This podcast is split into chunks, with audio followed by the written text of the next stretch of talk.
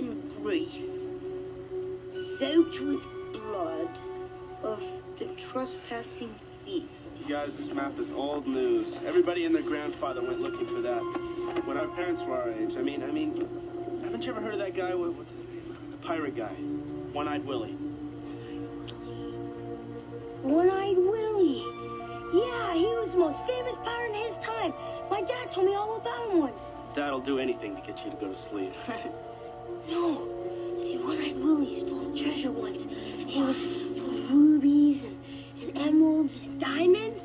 Diamonds. And he loaded it all up onto a ship. And they sailed away into the sunset until the British king, he found out about it. And then he set up this whole armada to go out after him. And then the armada, it took him a couple weeks, but then they caught up with Willie. And, and then there was a whole big war between the armada and Willie's ship, the Inferno. And during the firefight, there was just guns bursting here and cannons bursting there. And then Willie fled because he didn't want to stay around because he knew he'd get killed if he stayed around. And then he got into this cave. And, and then the British, they, they blew up the walls all around him. And, and he got caved in. And he's been there ever since. Forever, forever, and ever. Fact. Wow. You sound just as corny as Dad does. My dad tells me the truth. You know what he said? He told me that One-Eyed Willie and his bunch were down there for five, six years. And they were digging all these tunnels and caves, setting booty traps. Booby traps. That's what I said, setting booby traps so that anybody that tried to get in there would die. And then you know what he did? He killed all of his men. Why? Why'd he kill all of them? Well, because he didn't want them to get to his treasure. Yeah, wait a minute, Mikey. But if he killed all his men, how did the map or the story get out? See, I asked my dad the same question. He said one of the guys must have gotten out with the map and, hey, Mike, and the... I believe you.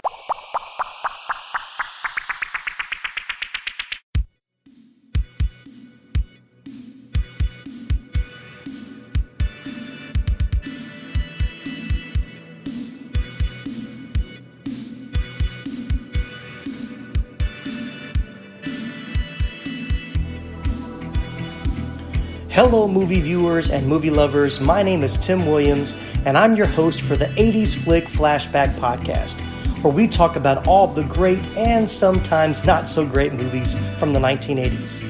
From blockbusters to cult classics to lesser known treasures we discovered on cable TV or the now defunct video rental stores from our childhood. No matter what flick we choose from week to week, we'll have a lot of fun sharing memories, discussing our favorite scenes, and even learning some behind the scenes stories about the cast and crew along the way. So let's jump right into today's episode. Thanks for listening.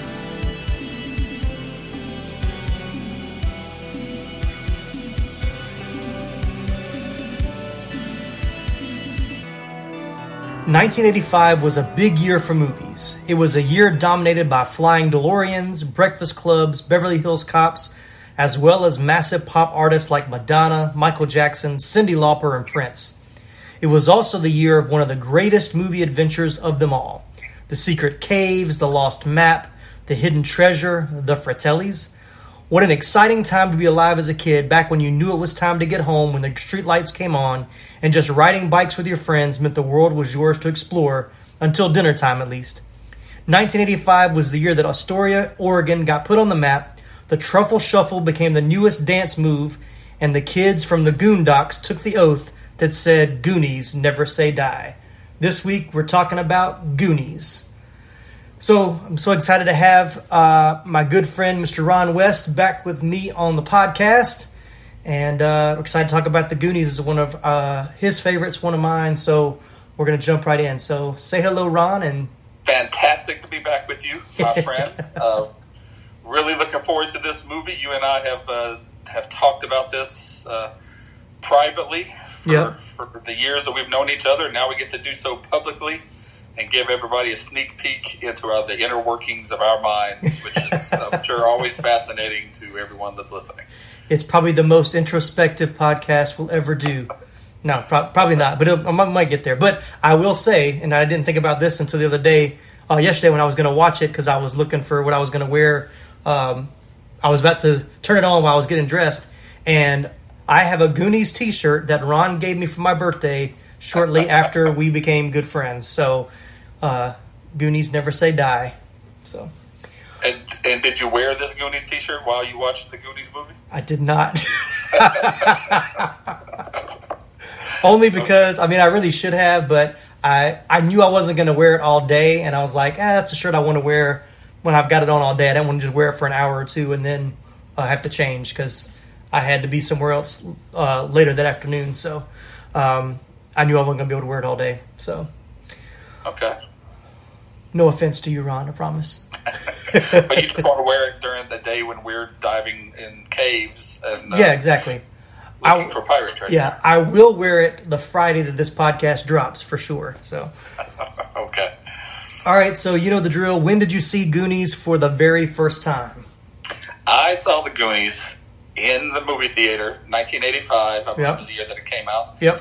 So that was at the uh, Bluefield, West Virginia, uh, Mercer Mercer County Mall, uh, which was the only movie theater that we had within probably within about a two-hour drive of the house. Okay. That movie theater was about a, an hour drive, so um, that's that's where I saw it. I actually ended up seeing it twice, and that would have been the summer before my eighth grade year. So I saw Goonies.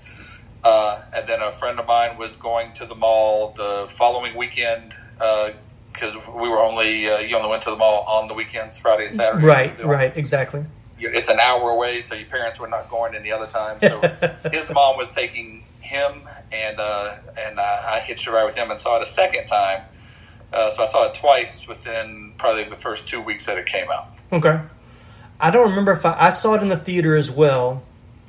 I don't think I saw it more than once in the theater. I might have saw it saw it again because we did have dollar theaters. were pretty, were still pretty popular, and there were a few in the area. So I probably saw it again. I might have saw it two or three times in the dollar in the dollar theater because by that point, because it came out early June of '85, so I know I saw it like when it pretty much when it first came out.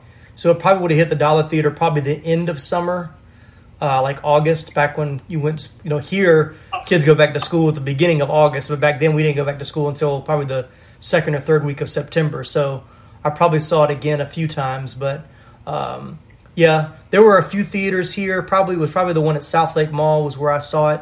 But I do remember seeing it with my friends. Like I, that was not one that like was a family. You know, the whole family went to go see. I remember seeing that with my friends who are my age. So it was very much emblazoned in, in my mind as a movie that I saw with my friends, and we all kind of left the theater like, what adventure can we go get into? Like, there's no caves around here. But we're gonna find something like a cave and go, you know, look for treasure or whatever. So, and I was ten. Uh, I hadn't turned eleven yet, so. Uh, and we were all around that same age. Like either there were some friends that were like a year younger, one or two friends were a year older, so we were all right in that same age uh, as the kids in the movie. So, uh, when was the last time you saw it before watching it for the podcast? in its entirety, uh, it's probably been a couple of years since I watched it in its in its entirety. Um, but bits and pieces, changing you know, changing the channel and it's on, and stopping and listening. Uh, especially if it's anywhere near when they first go down into the uh, into the fireplace when they first get down into the cave because Yeah. I know when we get to the wishing well, I'm going to get the fantastic Sean Astin speech about their time. It's their time up Right. there. I just I love his little uh, his little soliloquy. Mhm. So I always always stop, and then uh, at the very end as well with the uh, pirate ship. Anytime Mhm. you know them kind of staring in awe. Oh yeah. Uh, always a fun scene as well. Yeah, I had it. I watched it last year, like this time last year. Uh, my daughter, who is ten now, and I guess she had just turned ten, and we were thinking about, uh, you know, it was fall, getting close to like it was probably late September, early October, looking towards you know Halloween, and I think about that move, this movie around fall. I think because the weather of the movie makes it seem like it's in the fall with it's kind of rainy and overcast. You know, it's definitely even though it came out in the summer, it doesn't feel like a summer movie to me. It always makes me, makes me think about the fall. So, Very true. my daughter had never seen it before, so uh, I was like, "Oh, well, let's watch this," and had not seen it in a long time. So, of course, you know, the opening scene where uh, the Fratelli, one of the Fratelli brothers pretending like he's hung himself. I'm like, "Oh my gosh, what have I done?" Because my daughter is not. I mean, I, I, you know, by this point, I'd probably already seen the Terminator. So, I mean, I, I had seen a lot of stuff in movies much younger than my daughter has. I mean, she's still pretty much GPG. She hasn't seen much of anything that's PG thirteen. If it gets too violent or too many gun gunshots, she's not really that much into it. So, um, but she It's made funny that that you mentioned that because when I turned it on yesterday and it started with that prison scene, I actually thought I always forget that this starts Yeah. with, with them in prison, breaking out of prison, him Right. breaking it down. You you kind of skip past that first five minutes in your mind and just get to them when we're first meeting the the, the Goonies characters at at Mikey's house. Yeah, yeah. And so, uh, but I remember when we watched it with her, I remember telling her, like, there's going to be some language in this because, of course, she, you know, she's not big into, you know, the curse words and stuff. And I remember this one being, at least as a kid, I remember my mom making the comment because I think my mom took us to the movie, so my mom was with us. I remember her being a little upset by how much profanity was in the movie um, for kids. Um, this is before PG 13, so it was still in that PG range. But you go back and watch the 80s movies, like Karate Kid, a lot of the PG movies had a lot of profanity in it back then, more so than today. Um, but there's not that many PG movies now. But um, so I remembered that. But then you know they had the scene with the statue, and I was like, I kind of had my hand hand in my my head in my hands with my daughter, like, oh my gosh, what am I exposing my child to? I have to have to answer all these questions. Uh, but she she made it. She was a little bored through spots, but she made it to the end, and then when it was over. She wanted to draw the pirate ship uh, with the silhouette of the the sun, you know, at the beach or whatever. So even though when I talked about her, I asked her if she wanted to watch the again with me this year. she's like, I didn't like that movie, so we'll watch it again, and she'll she'll fall in love with it again, I'm sure. But um, but before then, it had been several years since I watched it, like you said, from beginning to end, uh, without like catching it on TV or something like that. So when you when you watched it, um, and I don't want to jump too far ahead. No, go ahead. When when you watched it, and the scene uh, where he is using the the old school chest uh, builder with the springs, where you stretch the, the exercise equipment. With oh yeah yeah yeah. and you're you're stretching that. At any point, did you think, "Wow, that's the key"? Doing that exercise is the key to becoming uh, what twelve foot, two thousand pound villain in the Marvel Cinematic Universe. that if you do that, you can become Thanos, Right right. Uh, as Josh Brolin would would become. Because every time I see him now, I Oh, yeah. just I just see Thanos. Yeah. Well, I'm sure, and for you, he's in Deadpool 2 as the villain in that one too. So, Right. so yeah. So, so speaking of daughters, when you know, you, your daughter is in college now, but when did has Sydney seen it? And did, yes, she she's probably about the same age as Hannah. She saw it, and the same thing was very unimpressed. with the Goonies. All the movies that we grew up with, she was unimpressed uh, with. She the, uh, she will tell you that the um, that the uh, Will Smith son's Karate Kid is far superior to Oh. the original Karate, Karate Kid. Oh, She will she will tell you that the new rendition of Footloose was far better Oh. than the original Footloose, um, which I know is hard for you because you don't like musicals. She will. Um, this is not true. This is not a true fact. It is an inside joke, but it's not a true fact. so none of those old movies, you know, Goonies, Princess Bride, uh, does she really love? Now she'll watch the Star Wars movies. You know, Right. she'll she watches. She's watched all the you know the Star Wars movies. Um, but yeah, the- completely unimpressed. But we showed we started showing all those to her around that same time. You know, Uncle Buck and uh, Oh yeah, uh, which has always been a, a personal favorite of mine. And then even as she kind of got more into the early teenage years, you know, The Breakfast Club, yeah. The John Hughes. Sixteen Thing. Candles, and and and going through those. Uh, but yeah, completely unimpressed. But uh, that's okay. Yeah, yeah. So they'll Just she'll- like your wife and uh, the Princess Bride, you know, sometimes uh, uh, you know, I, I I believe that one day she will love that movie, even though she avows that that will never occur. we just have to keep showing it to her. Eventually, it's gonna it'll it'll take root and it'll it'll blossom in her heart, and her heart will grow five sizes bigger when she truly accepts the perfect the perfectness of the Princess Bride. So Um, all right, we're going to switch it talking about uh, Princess Bride if we keep going. So right, um, but Goonies, an outstanding movie in, in its own right. yeah, The uh, uh, I was, uh, and I remember somewhat, you know, the advertising for this movie. That's why I ended up going. And I think it was, like you said, it was early June, and that's typically would have been our last week of school, is that first week of June. right, And so I believe we ended up seeing it uh, that Friday when it came out was kind of a, uh, hey, we're all out of school. Why don't we Oh, okay. all kind of try to meet up at the mall that, that Friday night? And so that's kind of how we ended up uh, going. And then, like I said, I, I hitched a ride with a buddy of mine the following week to see it with him as well. Um, but I remember a little bit of the the advertising for it, Mhm. and uh, and these were not people though that we knew really. No. I think Corey Feldman was the only one who had been in.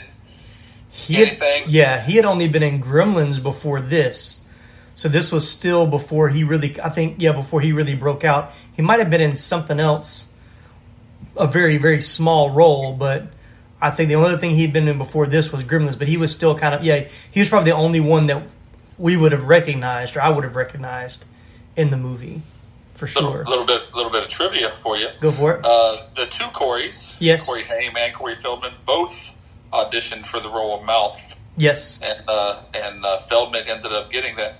And they took a break from filming this and um, sent all the kids to the Jackson's Victory Tour Yep. concert, which is is credited as one of the things that sparked Corey Feldman's uh, very soon thereafter complete infatuation with Michael Jackson and becoming friends with Michael Jackson and dressing like Michael Jackson. Right. Trying to take on Michael Jackson's persona there for several years. Yeah, we could probably do a whole podcast on the life and times of Corey Feldman, uh, and probably Corey Ha- Haim as well. So they, they, they have a very long and, and very uh, eccentric history. So, but I was a fan of the Coreys growing up. So, The uh, Lost Boys. Lost Boys was, got really started it. But I'm a big fan of like, and we're going to talk about all. A t- we should make a. There should be a, a drinking game. Not that we drink, but there should be a drinking game with this episode of how many other '80s movies we're going to talk about. Just on this one episode. Because you were getting ready to reference License. to I was gonna exactly. That was License to Drive. Was I still? I watched that one like I watched that one within the last two or three years, and it's still enjoyable. That's still one of my favorite. Uh, I have not seen that in so long. I cannot imagine that that holds up well. it, it doesn't. Just a guilty pleasure. it's it's completely ridiculous, and it was ridiculous back then.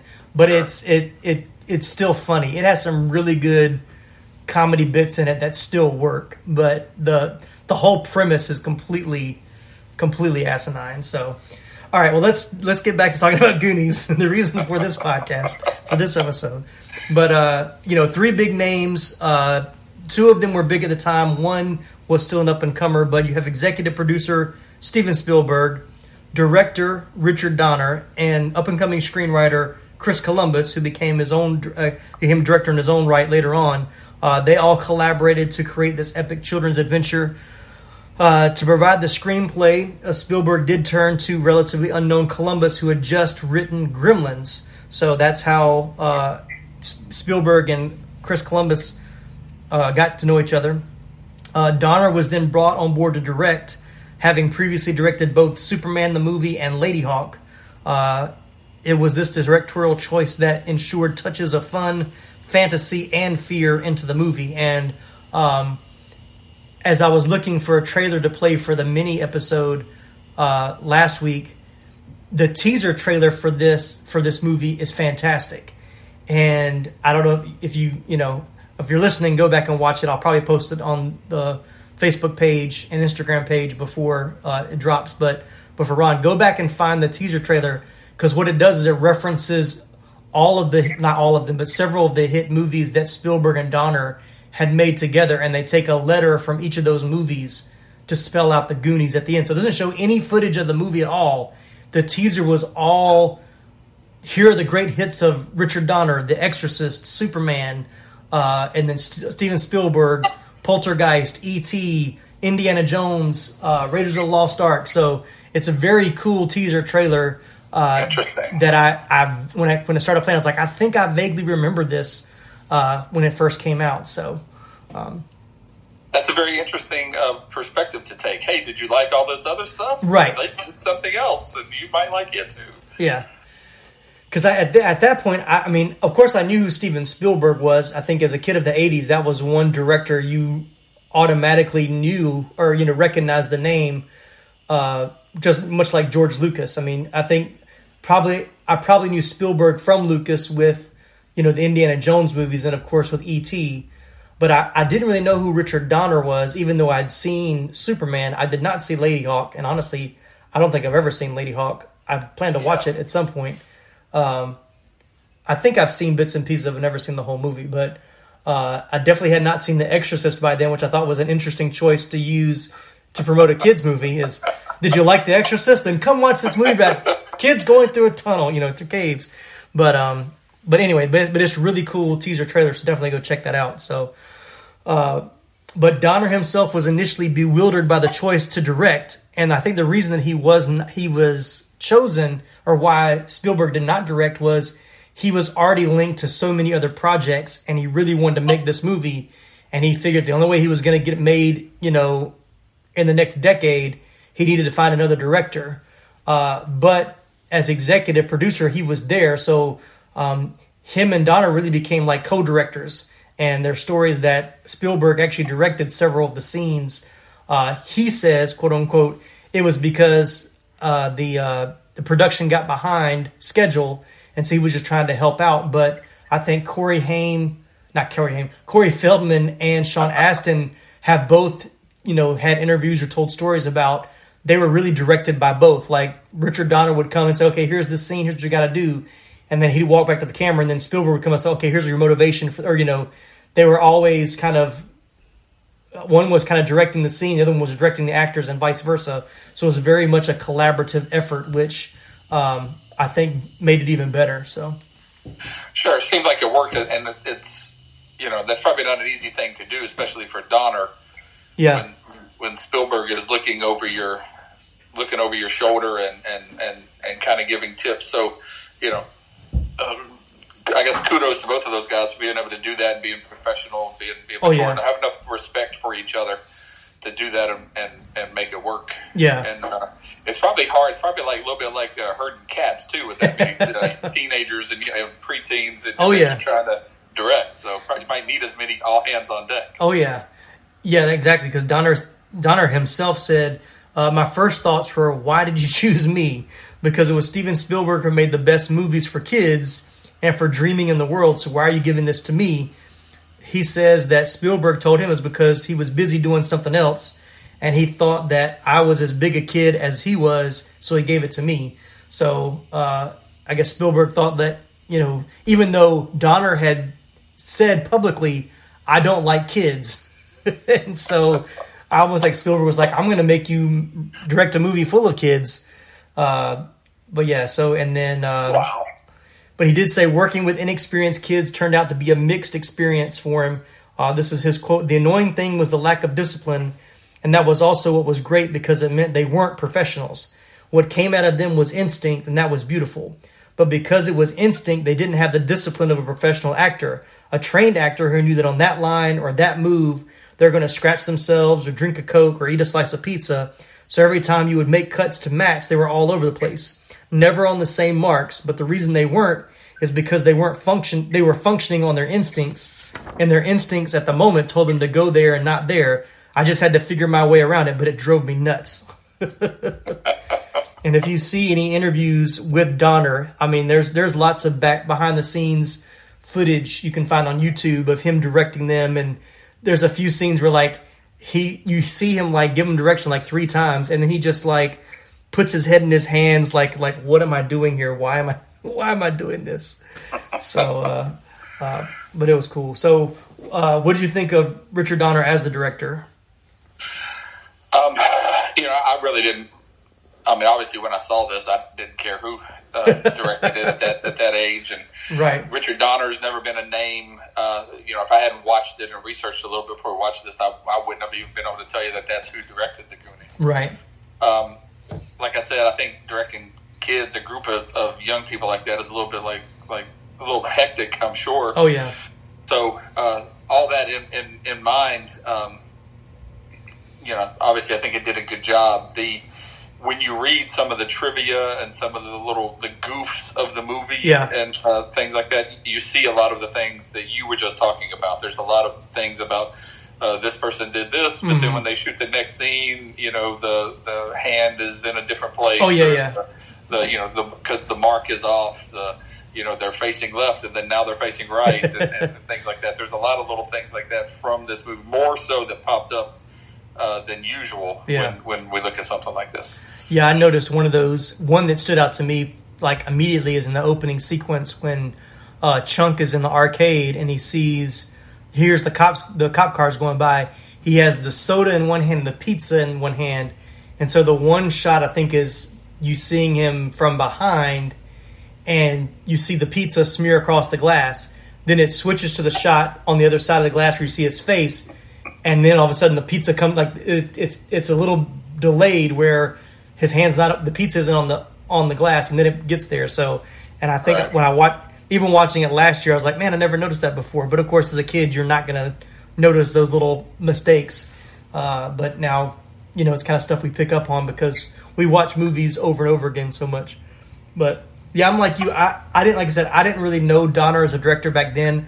I probably didn't know who Rick, Richard Donner was until later, late '80s, when he you know uh, directed Lethal Weapon, those movies, and then later I you know realized that he directed Scrooged, which is one of my favorite Christmas movies. Um, so I really think of him more from Lethal Weapon as like an action director more than I think of him as a you know, comedy, even with a movie like Scrooged and uh, even this one. So, but it worked out pretty well. Interesting. So for casting, as we talked about, you know, we had some pretty much relative unknowns. Uh, the Goonies proved to be the breakout role for Sean Astin as Mikey. Uh, an 80s icon, Corey Feldman, already a popular child actor thanks to his appearance in Gremlins. Uh, a very young, as you said, Josh Brolin, who became uh, Thanos much later in life, as Brandon or Brand, which I never understood why you called him Brand. Like, why there was always a D on the end of his name. So, it's just brand. Yeah, just Brand.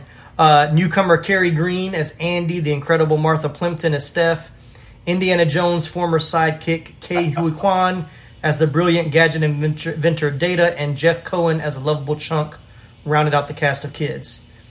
Do you want to tell the story about when you met one of the Goonies? Or did not meet one of the Goonies? I, I met, did not meet Data, aka Short Round from the Indiana Jones uh, movie at MegaCon in Orlando a couple of years ago, and uh, I was walking through a little section, kind of alone, and I turned to the corner, and he had a booth set up there. It was him and two ladies. Where you could take a picture with him and get an autograph of him. He had you know shots of himself as Data, shots of himself as uh, Short Round, and um, there was literally not a single person in line to meet him, shake his hand, take a picture with him. And as I turned and I kind of I looked at the table and saw it, and then my eyes came up to find him, because obviously in your mind you're like, oh, sure, I'm sure you know all these. He, he made these two movies in the mid '80s, but I'm mm-hmm. sure he's still 12 years old. I'm sure he hasn't aged at all since then. And so your eyes come up and you see this, you know, 45 year old guy who really doesn't look anything like you can see a little bit of the resemblance and we kind of locked eyes for a second and Right. you could tell he was like is that guy coming over here because he wants a picture or something or maybe give me some money? And i was like oh god does he think i'm want something? Uh, and i'm gonna because i really don't. I'm not that big of a data fan that i kind of want to do this. So i just kind of broke off the eye contact and looked down and, and we both kind of turned away a little bit feeling a little a little shame. Um, The moment that almost was. the, mo- the moment that almost was um, Hey, it's Kaley Cuoco for Priceline. Ready to go to your happy place for a happy price? Well, why didn't you say so? Just download the Priceline app right now and save up to 60% on hotels. So, whether it's Cousin Kevin's Kazoo concert in Kansas City, go Kevin, or Becky's Bachelorette Bash in Bermuda, you never have to miss a trip ever again. So, download the Priceline app today. Your savings are waiting. Go to your happy place for a happy price. Go to your happy price, Priceline.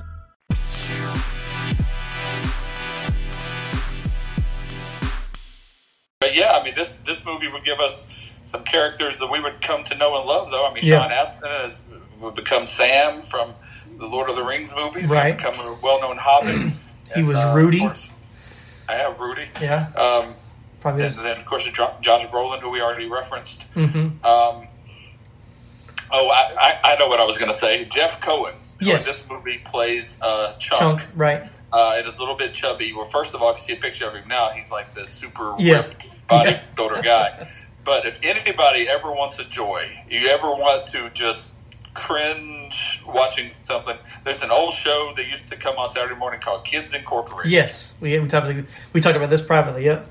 And there's an episode where Jeff Cohen is on there. He joins the cast of Kids Incorporated. He's only on there for like a few episodes. Right.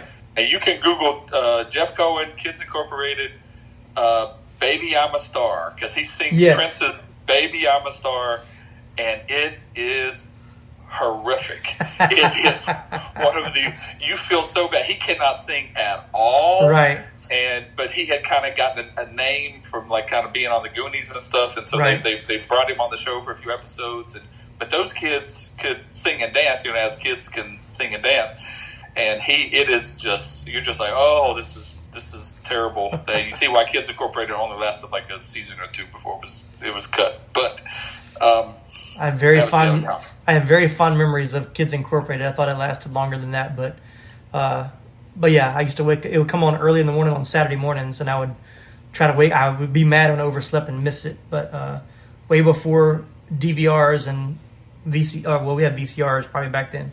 I didn't have one to record anything, but uh, but I, I saw this, and I was going to ask you because you're a you're a diehard Family Ties fan, but I read somewhere that Jeff Cohen, Corey Feldman, Martha Plimpton, and Anne Ramsey, who played Ma Fratelli, had all made appearances on Family Ties. Can you confirm or deny that fact? I specifically remember Martha Plimpton's episode. She played a kind of a troubled teen who uh, was getting in trouble for stealing. Uh, I think Mallory was working in the mall in a store, and she came in and was stealing some stuff, and Mallory kind of befriended her in like a big sister kind of way. So I, I remember that episode, and I agreed with your superlatives for Martha Plimpton earlier. She Martha Plimpton's been good in everything she's ever Yeah. been in. Yeah, Um, man, I do not remember the other. Uh, I don't remember Corey Feldman.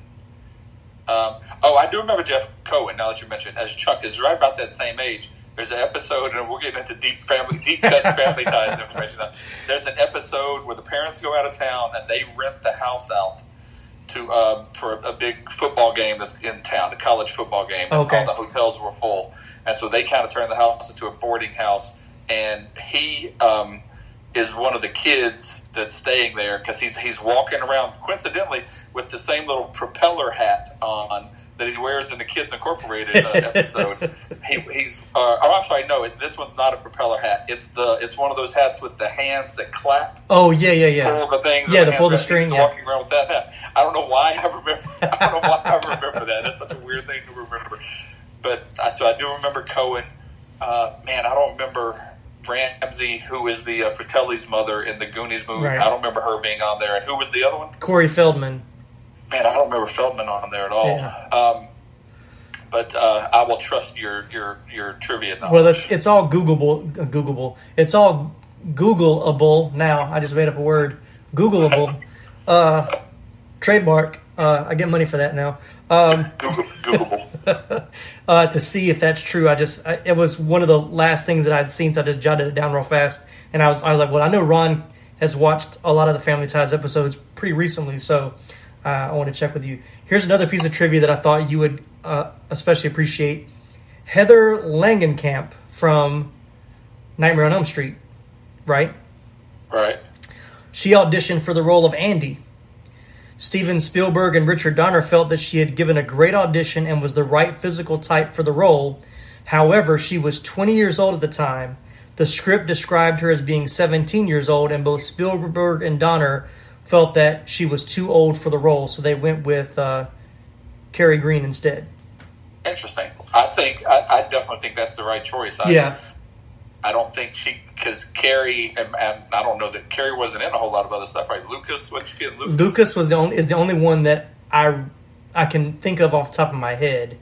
Uh, that which again in. brings us brings us back to the Cor- two Corys. Corys, yeah. She was in a movie with Corey Haim and Yeah. movie with Corey Feldman. Yeah, so uh, Lucas was a great movie. That's another kind of I haven't watched that one in a very long time, but that that that was a uh, another movie I watched a lot as a kid. So Yeah, Lucas. I, I agree. Lucas was well, probably one of the earlier movies that I watched that kind of made me feel yeah, things. yeah, You know, Yeah. like not just watching a movie to watch it. yes, it had emotional impact for sure. I felt that way. You and that's a great movie. You got Charlie Sheen, you got Winona Ryder, you've got Corey Haim, uh, and those are all pretty much before they really broke. All three through the before all three of those really broke out uh, in the '80s. So. Right. Right. All right, back to the Goonies. so, okay, so I have to ask this question in a movie like this: Do you have a favorite Goonie? Ooh, a favorite Goonie. Um, well, again, I referenced earlier that uh, Mikey's speech is always my highlight. Oh, yeah. Of, uh, of the movie, so it's kind of a, a cop out to take what's basically the central character. I mean, Right. it's an ensemble cast, but it's Mikey. Like in the video game, you played as Mikey, which Mhm. we could talk about the video game. That there was a Goonies video game, and I played it. It was uh, much harder than it seemed like it should be. but um, I, I played that a lot. But Mikey was the character. So, but Mikey's um, his that Goonies never die. The the just that whole we got to keep going. Mhm. I believe that my father is going to f- fix this Right. desperate situation because they're selling the house and going to have to move. And you know, when I was in, in two years later, that we sold the house and I had to move, and I was like, "Why is my dad not helping me find ghouls buried in these Right. hills of West Virginia?" Where's my Spanish housekeeper going through my pockets to find the the gems that I found in a cave? No sign. No, yeah, no pin, no right. Um, so yeah, it, it, it would have to be uh, uh, Mikey. Although um, um, Sloth might be a close second. Yeah, Hey, you guys. yeah. Uh, so, okay, so that's your favorite, and this might be the same question, but wi- was there a Goonie that you related to the most as a kid, or that you kind of saw any of yourself in, or was it still Mikey? I it's still Mikey. Yeah. Because I, I was kind of on the street where I lived for most of my childhood in West Virginia. I was like the older kid, so I was, uh, which would make me think kind of more like Brand. But um, I used to just kind of like I was the one that organized the get whether it was hide and seek or tag Mhm. or football, whatever we were doing, and I would look out for all the younger kids and make sure nobody was getting hurt, and and and, and it was very very positive. Become very jaded as an adult, quite quite negative on a daily basis. But as a child, I was quite positive and uh, and encouraging. What about you? Um, yeah, I think Mikey is well. I think the one I would say Mikey's probably the one that I related the most to, and not because he's the main character, just because I, I everybody else kind of cancels out. I wasn't uh, I wasn't very funny, which I think Chunk is probably my favorite character, just because he's the funniest, and he just of the care. I mean, the one the one good thing about this movie is they all seem very genuine. Like I feel they're really playing themselves. I mean, I could see Corey Feldman being the smart aleck, the mouth, the mouthy one. I wasn't that way, but I had a good friend that was like that. So I recognized my friends and a lot of the other characters. Um, Data, I really didn't know anyone kind of like Data though, uh, but I definitely wasn't into gadgets and stuff like that. Um, but so I was, I was probably more like Mikey in the sense of I, I wanted advent, I wanted to do adventures like that. Um, and I was kind of committed to the cause. Like, you know, when everybody else was like, I don't want to go your Goonie adventures, you know, he was the steadfast one. He was the one that was always, you know, trying to spur them on. So even if I don't, I'm looking back, I probably wasn't that, but that's what I wanted to be. you know, I wanted to be that more than I really was. So uh, it's a very special episode of 80s Flick Flashback. Tim talks about his past. Um, just don't be a just don't be a Troy. Yeah, they, yeah, they want to be a Troy for sure. Uh, so so yeah, I think I think Chunk was, but like Sloth was is a good one because I mean he was he was great. He's just not in it enough, uh, and it's amazing to me because watching it again now, I realize how little he's in the movie. Like as a kid, I remembered him more in the being in the movie more so than watching it again now. So, um, but yeah, yeah, you're right. He is in it far less than you than you realize. Yeah. Yeah. So, uh, so rounding out the rest of the cast, we, we kind of briefly mentioned, but uh, speaking of sloth, John Matuszak.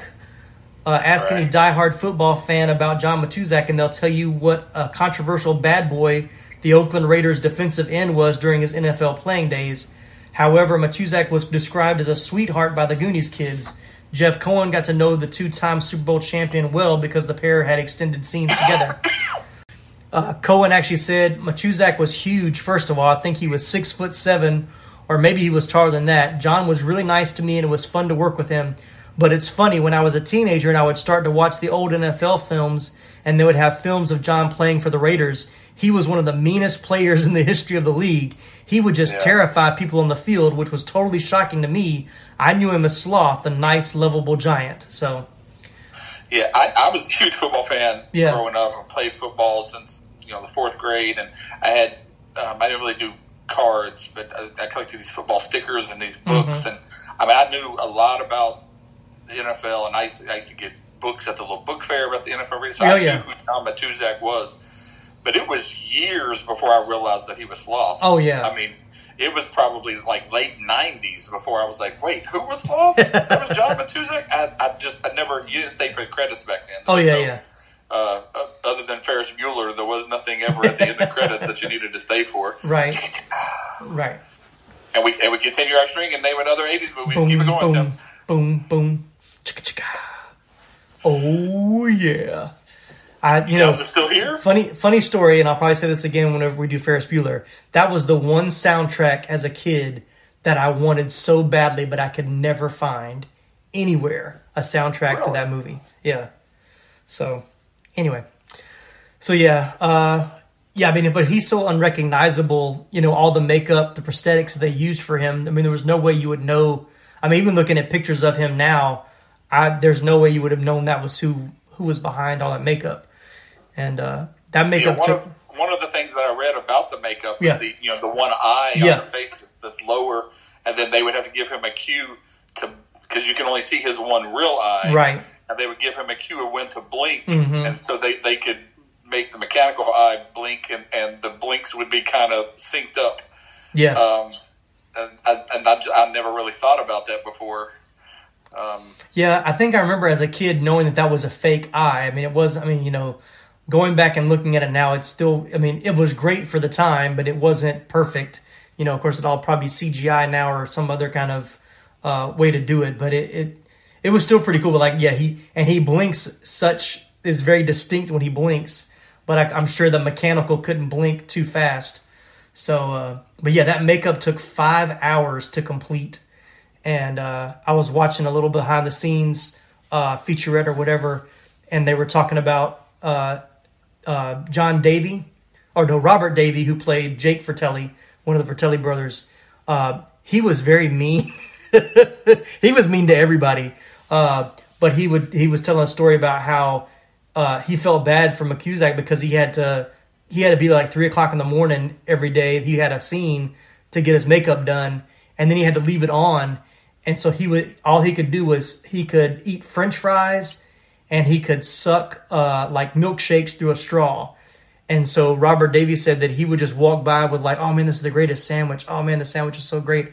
Oh, I wish you could have this sandwich. Oh, I'm gonna have this nice Coke. I mean, just." But he said, but he was like, and you know, and he was thinking this, this is this mean football player. He was expecting to like, you know, kind of give it back to him. Like that was just how he was going to play with him. And he said he would just laugh at him and like just played it off like it was no big deal. They said he never complained about the makeup. He never complained about, uh, you know, all the long hours and stuff. He was just having such a great time. So, and, uh, Well, I think that's probably the different of the difference between someone who had spent his career, you know, and not just playing in the NFL, but playing on the line, Mm-hmm. where he's he's getting mashed and fingers are getting broken and all this Right. other stuff. So now I just got to sit here with all this makeup. Oh, yeah. on. Oh, I yeah. can do that for a little while. That's you're going to give me a check, and, and the difference between salaries, like when Matuszak played in like the '70s, and then he probably made more doing sloth Right. when he's in the '80s than he than he was made, than he made in the NFL. oh yeah. Oh But yeah. since you mentioned the Fratelli brothers, I did read that uh, Robert Davi, who you, who you mentioned, that he actually was a trained opera singer. Right. Right. And it was his idea to sing those those opera songs. Yeah, Was Madame it, Butterfly. Uh, I want to say was it Madame Butterfly? Madame Butterfly. Yeah. And then uh, and the other Fratelli brother, uh, Joe. Uh, what's his name? Joe. Joe Pa- Pantoliano. Yep. Exactly. From the Matrix. I mean. So you say from the Matrix, and I say from the Sopranos. Oh well, But- you've watched The Sopranos recently. Yeah. I think if we look at his filmography, Oh, it's he's been- probably crazy long. He's been Oh, in yeah. everything. Yeah. Yeah. So, uh, go ahead. Were you going to say something about him? I was just going to say that I always loved it when they start to fight. Or Yes. First of all, first of all, the scene earlier uh, with, with the two brothers when the one says, "You always take his side, mom. Yeah. You always like him more." She says, "That's right." that always that made me laugh yesterday. That has always made me laugh, and it has always made me laugh when the two brothers start fighting. Yes. Says, I don't wear a hairpiece, and his, Yeah. hair, Yeah. hairpiece is falling off as he's, as he's saying it.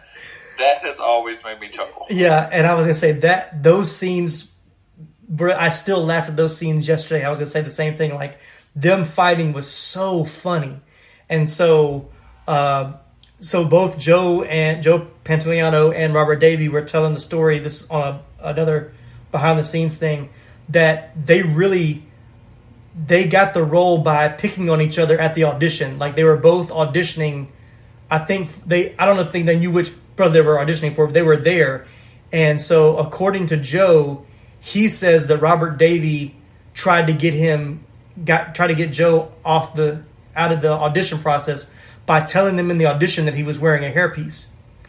And so uh so he played it off like he pulled it forward. He's like, "Yeah, you want to be younger? I could be younger." Then he pull it back to show his bald head. He's like, "No, I can play older. How younger, older you want to be?" But he said because they bickered so much in the audition, they were like, "These- "These have to be the two brothers." And he said most of the fights that they did was all improvised, but it was oh, exactly how it was exactly how they fought with each other in real life. And they re- said, "Really, we're really not good friends. We really don't like each other." But it just came. ac- He's like the the direct like he said Donner and Spielberg would see them fighting or bickering over something off, you know off camera.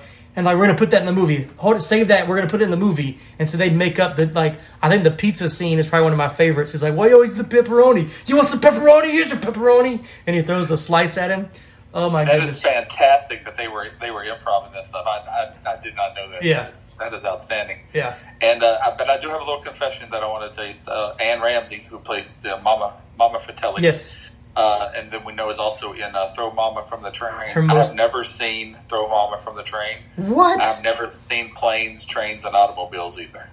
Something about movies with train in the title. I've never, I've never seen. We're gonna we're gonna go on a train ride, and you're gonna watch Throw Mama from the Train and planes, trains, and automobiles. Uh, that'll be our next our next group vacation. We're gonna take Oh, that would be fantastic. we're gonna we're gonna break Ron's phobia of train and train movies at the same time. The, uh, the wives will go to the food cart while we're, sitting, we're on the train trying to get a signal to stream uh, uh, Throw Mama from the train. Yeah, I, I have I have more love for uh, planes, trains, and automobiles. Throw Mama from the Train is okay. It's a weird it's a weird movie. Uh, I love Billy Crystal and I love Danny DeVito, so I wanted to see it, and it it I haven't watched it in a long time, but it's a very weird movie. It was also my way to bring in two more titles of uh, movies Exactly. into the podcast. Good job, good job. Thank you, sir. So, um, yeah, so Anne Ramsey, yeah, once again, I think her, she, yeah, this is probably one of her most iconic roles. I really didn't do a deep dive into her other, any other movies that she's been a part of, uh, unless you did. No, no, I did not. Okay. All right, so uh, two other cast members just have some fun facts about uh, Lupe Ontiveros, who played the non-English speaking Rosalita, was in fact U.S. born and spoke perfectly good English. She actually helped script. Uh, she actually helped the script team with the English Spanish translation of the hilarious lines said to her by mouth, and even helped him phonetically learn the lines during rehearsals because Corey Feldman didn't actually know Spanish language, or at least not as well as he appears to do within the film. Uh, once again, another one of my favorite. Like all those jokes, I'm sure went over my head as a kid, but watching them now, another in another part of the movie that I was horrified that my daughter was reading those subtitles, but but it was very funny. Um, and then uh, Mary Ellen Trainor, who plays Mrs. Walsh, uh, Mikey and Brand's mom, would later go on to play a police psychologist in Lethal Weapon, which was also directed by Richard Donner. Interesting. Yeah. And it was funny because I was like, I know she's been in other stuff, but I couldn't think of what it was. And then when I read that, I was like, that's right, she's a psych- she's a psychologist in Lethal Weapon. I think she's in, she's definitely in the first two. I don't know if she made the other sequels, but I know she's in the first two of those. So, I don't know. Did you did you look up and and uh, uh, in some of the research and see that there was a Goonies oath that they Yes. cut from the film? I did. Do you have the Goonies oath? I do. Would you like me to read it? Would you like to say it with me? sure. Hold on, let me get to my. Here we go. You ready? Hopefully, hopefully we have the same one. That there, there's not different versions, but Hopefully, well, we'll find out. all right. Are you ready? One, two, three. I will never, I will never, betray, my goondock Goondock friend. friends. We will stick together until the whole, the world, whole world ends, through heaven and Heaven hell and hell and nuclear war. Good pals Good like pals us like us will stick like tar.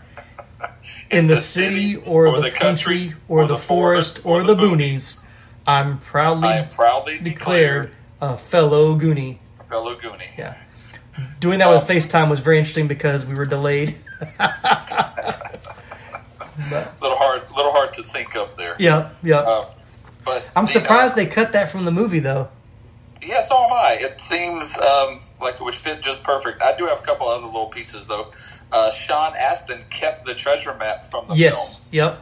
and then several years later, his mother, who his mother was Patty Duke, Right. in real life, she found it, thought it was just a crinkled piece of paper, and threw it in the trash. yeah. Which he was not very happy about. Yep. And um, Sean Astin, uh, also for those who don't know, his father was John Astin, Mm-hmm. Addams family. Gomez Addams Yeah. from the so Patty Duke has his mom, Gomez Addams, and then um, there's another little um, piece in the movie, a little bit of a shout out to his brother. His brother's Mackenzie, Right. um, and uh, most people, or at least I, I know uh, Mackenzie Astin because he joined the cast of um, um, The Facts of Life in the last season. Right, if right. Everyone remembers he was the, the boy who kind of was looking for a job and kind of young kid, younger than the girls, and came Mm-hmm. to uh, to stay there. But there's a part in the movie uh, where he, uh, Sean Astin, actually says he cries out "Holy Mackenzie" Right. as a little shout out to uh, brother Mackenzie Astin. Yep.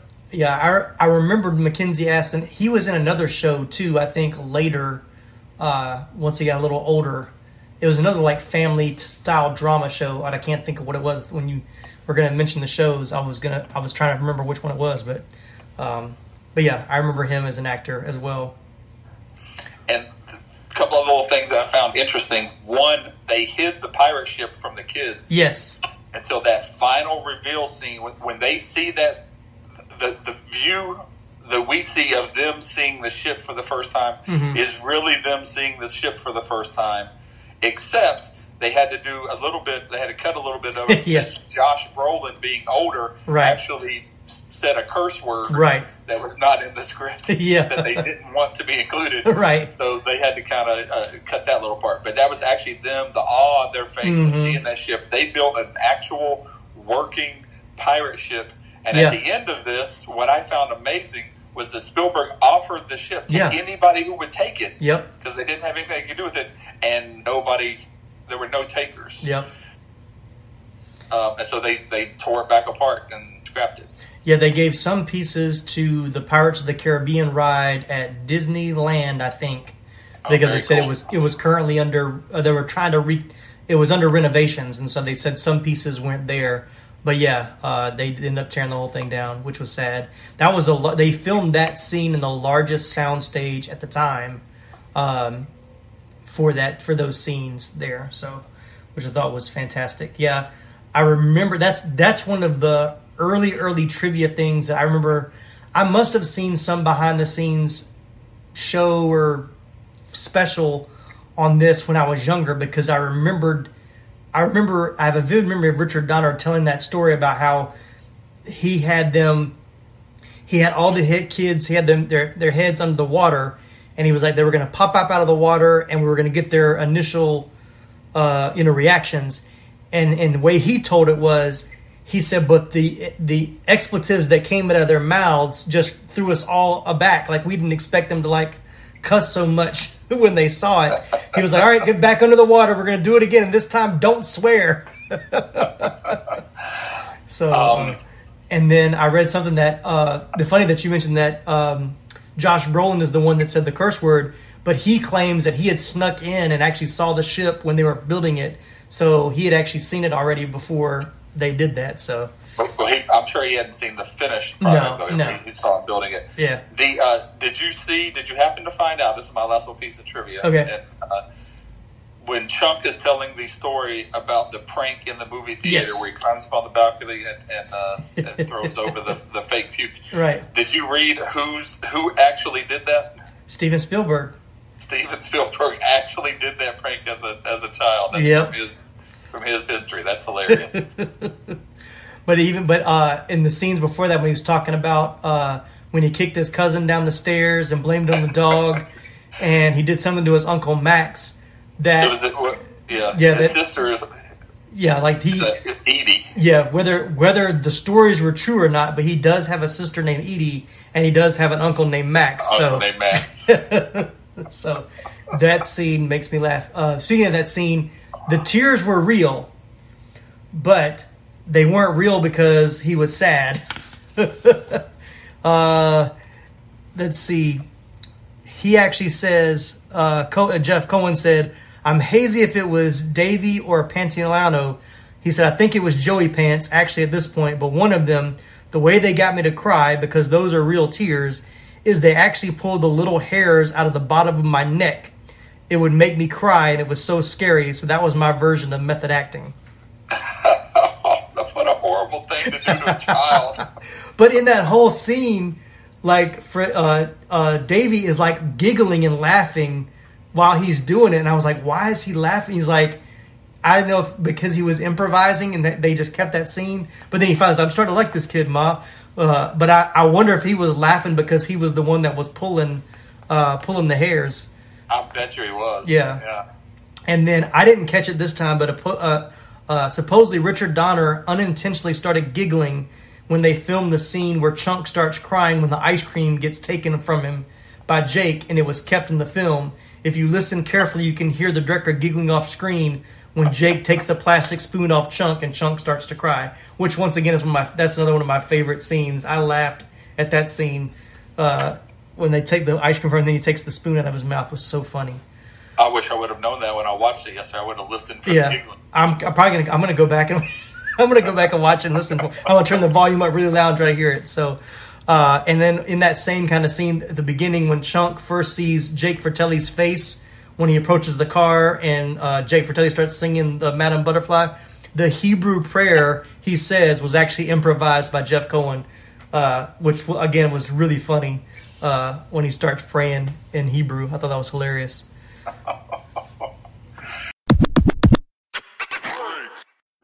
My name is Laramie Wells, and I host a podcast called Moving Panels. On Moving Panels, we discuss movies and television shows based on, inspired by, and adapted from the world of comic books.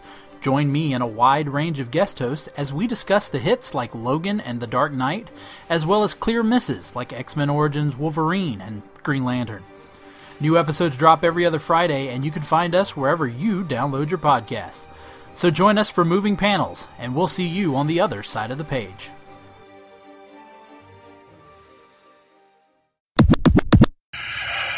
So, any any other favorite scenes that you want to talk about?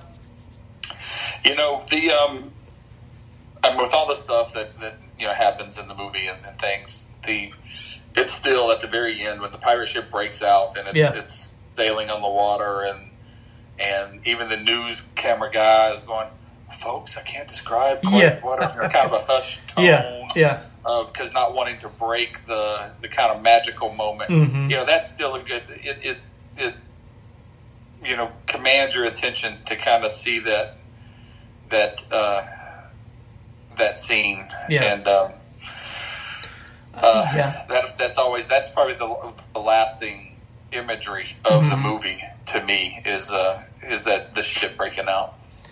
yeah. So I know you mentioned uh, Mikey's monologue.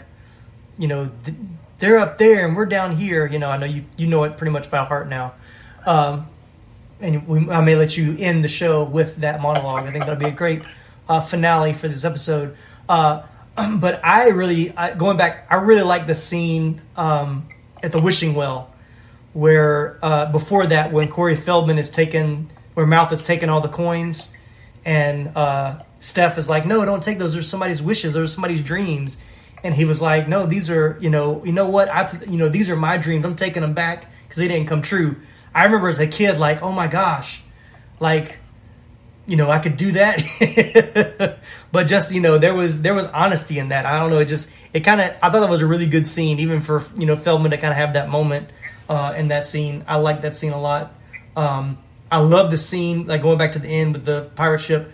I love the scene when Chunk and Sloth show up and they slide you know they do the the pirate the old pirate movie where he puts the knife in this in the sail and comes down uh, of course it's funny now because you can totally tell that's a dummy on the back of the stuntman's back and not chunk um, when you watch it now Right. Uh, right. but uh and I'm Captain Chunk. Uh and then of course now I understand the whole when Sloth, you know, rips open his shirt and you see the Superman t-shirt and it plays the Superman theme. Now I understand that's a nod to Richard Donner because he directed Superman. So I didn't get that at all as a kid, but I just thought that, you know, looking at it, watching it now, I was like that was that was pretty cool. So Yeah. Very cool. And a little Superman theme music when he rips it yeah, off too. yeah, exactly. So I was like that, you know, I guess as Warner Brothers, they they had the rights, they could do that. Um, going back to, um, which this is interesting. I'm not going to try to talk too much about it, but the history of One Eyed Willie, when uh, Mikey is telling the whole story about One Eyed Willie, did you know that most of that was improvised by Sean Astin? Oh, I did not. No. Yeah. So uh, Donner wanted to get an authentic performance out of Astin during the scene where he tells his friends the saga of One Eyed Willie. A lot of Astin's monologue in the scene was unscripted.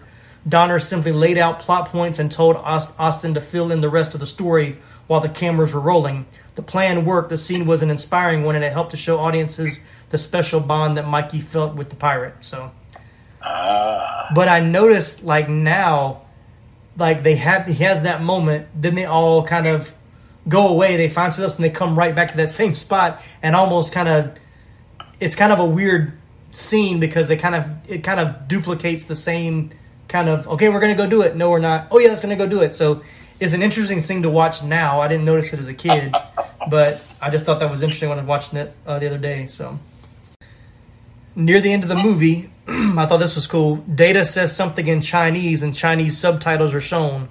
The subtitles actually translate to "He is a big, strong man." Yeah, I saw that too. I thought it was funny. I just always thought it was funny that he the subtitles. Yeah, yeah. And then, according to Donner's assistant, the ending was actually changed drastically from the script. In the original ending, the Goonies went home, and it was while Mikey's family was packing to leave that Rosalita finds the marble bag and gems while doing the laundry. There was a reference to the last scene being changed to occurring on the beach so that the ending was simplified and the Inferno, which was the name of the ship, could be seen in a magnificent, exciting shot at the end. Oh.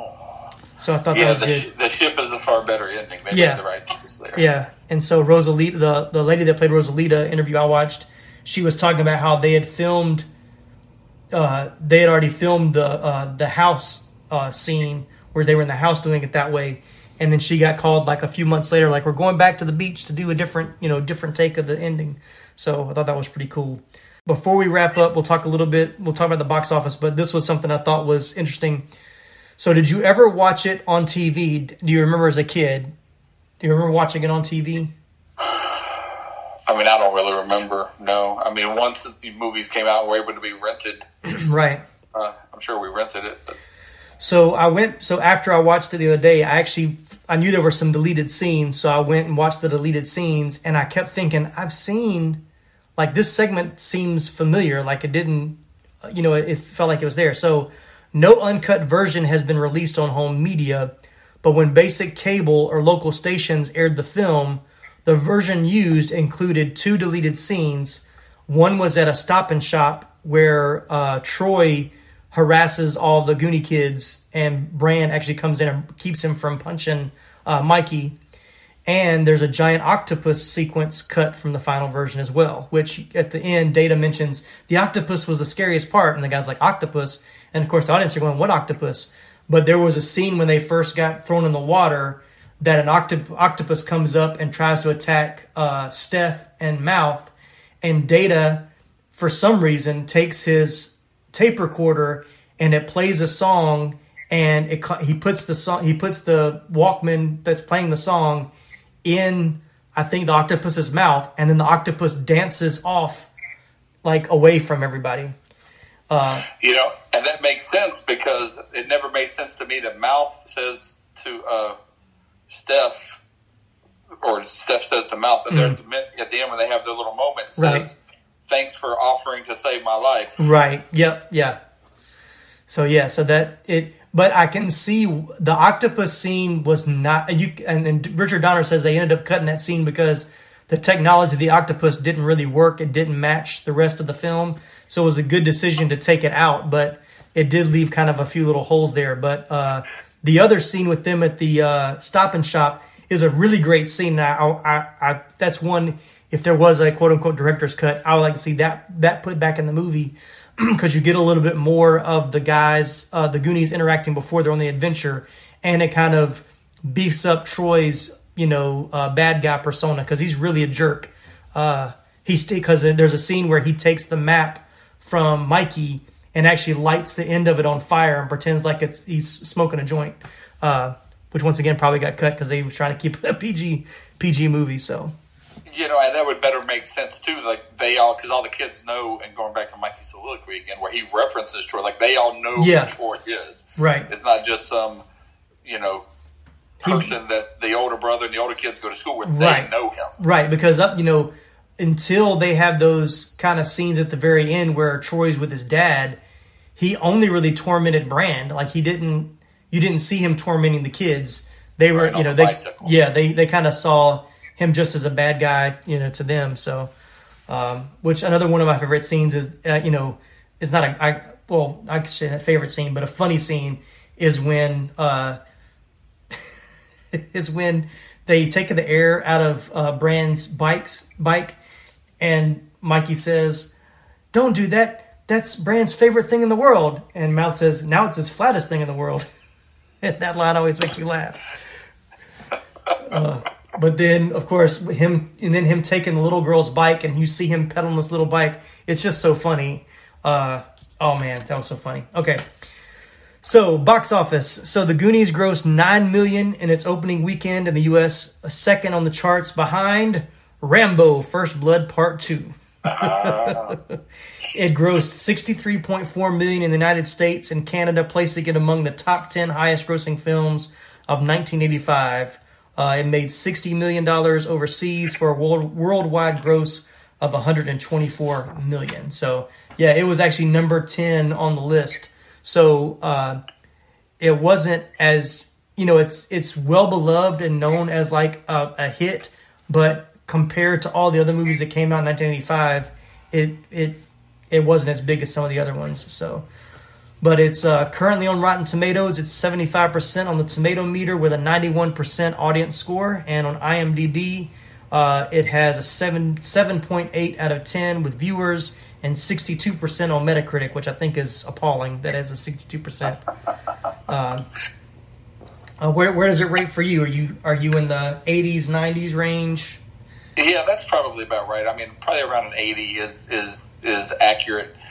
Um, I mean, we think of it more fondly. You always think of the things that you saw, that you grew up with, that you cut your Yeah. teeth on, as, as a little, you know, you're a little more fond of those. Um, but I can understand it having a score of about of about 80. I mean, the younger generation people, if they were to review it, are going to give it a lower score. Um, I mean, I personally would probably bump it up more closer to like a 90 for my Yeah. personal score, but I understand how it would have about, a, about an 80. Yeah, I mean it's it's not a perfect movie, but it's pretty close as far as like I mean it it moves pretty well. I mean it, I, even when I was watching, I was trying to you know I was I was watching it, but still having to do some things.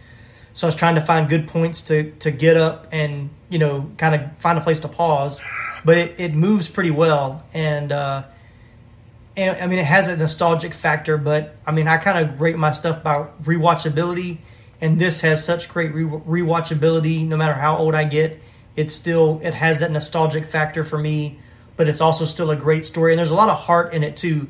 Uh, just kind of going back to a favorite scene. Uh, one of my favorite scenes is after the uh, the guys come to the house towards the beginning.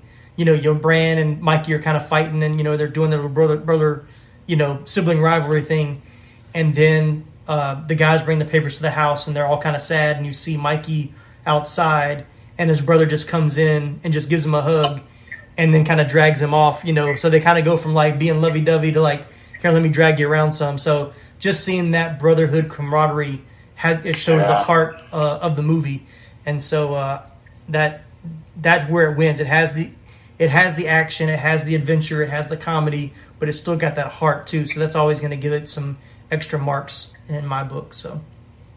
Yeah, agreed.